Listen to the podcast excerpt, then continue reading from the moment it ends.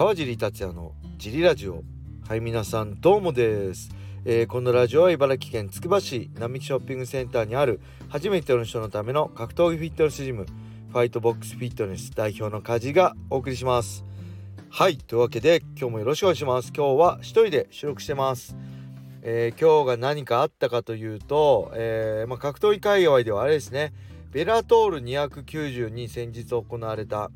の大会の選手ファイトマネーが公表されてましたね。メインイベントで現ベラトールライト級王者のウスマン・ヌルマゴメドフが$150,000、そして対戦相手の元 UFC ライト級チャンピオンで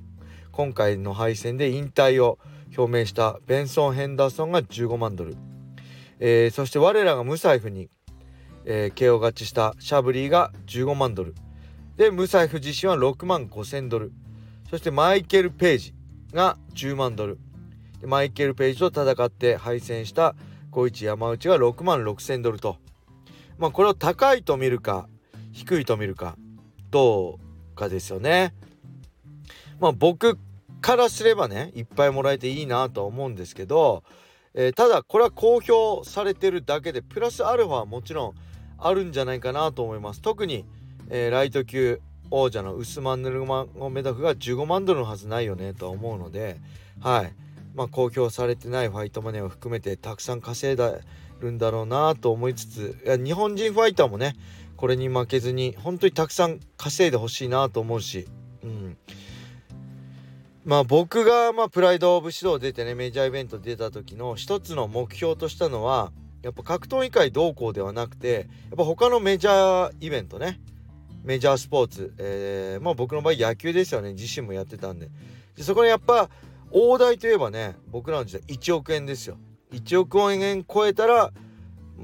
野球選手としてね成功者の証みたいなとこあったんで、僕はプライ自身がねメジャーイベント出る時1億円を目標にやってましたね。1年間で1億円稼げるようにファイトマネーで、ただそれはもう無理でした笑っちゃうぐらい無理でしたね、僕の才能、僕のレベルでは全然そこまで届きませんでしたけど、今の選手はねそこまで日本人選手でも、1年間で複数試合 2,3 試合して1億円稼いでる選手は多分いるだろうし、堀口選手なんか稼いでるだろうし、浩二選手なんかもねすごい1試合で何千万も稼いでるということだし、他にも数人いるんじゃないかなと思ってるんですごいですよね。夢のあるやっぱり1億って夢がありますよね、1年間で。はい。で、格闘技以外でねいろんなことやってるんであればもう朝倉未来選手とかねそういう選手なんかもう全然レベルが違うと思うし、スポンサー料とかも含めて1億円超えてる選手はいっぱいいるんじゃないかな、いっぱいはいないですけど数人いるんじゃないかなと思ってね、どんどんそういう格闘技を目指す、若手ファイターとか夢を与えてほしいなと思います。はい、僕は全然そこまで届きませんでした。羨ましいです、そんなわけでレターをねいただいてるんでレターもいきましょう。川尻さん、小林さん、周一よしこさん、こんにちは。シュートプライド武士道時代からのファンのよつと申します。花粉今年は本当にすごいですね。毎年4月に出場している地元のフルマラソン大会に向けて先週土曜日に30キロ、日曜日に12キロ、合わせてフルマラソンの距離をランニングしましたが走った後がひどかったです。川尻さんがおっしゃる通り運動中は問題ないのですが走ってる間も心なしか吸う空気が苦く感じ、汗も目に染みて痛かったです。時々耳にする花粉症に効くという注射を試してみたくなります。何はともあれなんとか乗り切っていきたいですね。それでは川尻さんも良い一日を。まったね。はい、ありがとうございます。よっちさんすごいですね、毎年出てるんだフルマラソン。そして30キロ走った翌日に12キロ走るってだいぶきつくないですか？すごいですね、頑張ってくださいね。4月もう1ヶ月ないぐらいでしょうね。はい。でこれ花粉症ねめちゃくちゃひどいんですけど、僕もね会員さんと花粉症やばいっすねって話しててふと気づいたんですけど、こうやってやっぱりラジオとか撮ってても鼻声になるじゃないですか。これね4月1日のRyzen 41の解説があるんですよ。これどうしましょう思ったんだけど、これやばいっすよね。鼻声で解説するわけいかないじゃないですか。で注射ね効くんですかね、注射とかね鼻を焼くとかなんかいろいろやってる人いますけど、いよいよ薬に頼る時なのかなと思って、もしこれ抜群にいいよ、眠くなんないよって、まず眠くなんないことですね。解説しながら居眠りしたらやばいんで、眠くなんなくてこう鼻詰まりに効くのがあったら、これレーターでもいいんで教えてください、ね、医者行けよと思う方いると思うんですけど、僕ね医者嫌いなんですよ。医者行くの嫌なんです。怖いんです。医者がどうか医者なしで効く市販っていうかドラッグストアとかに売ってる花粉症の薬でおすすめがあればどうか僕に教えてください。皆さんよろしくお願いします。目がかゆいのとかはね、まあなんとか我慢できるけど、やっぱ解説してて鼻声とか鼻水すする声だから絶対やりたくないし、失礼なんでね、見てる人にどうか教えてください。よろしくお願いします。はい、そんな感じでね、もうレターがないんですよ。明日土曜日日曜日の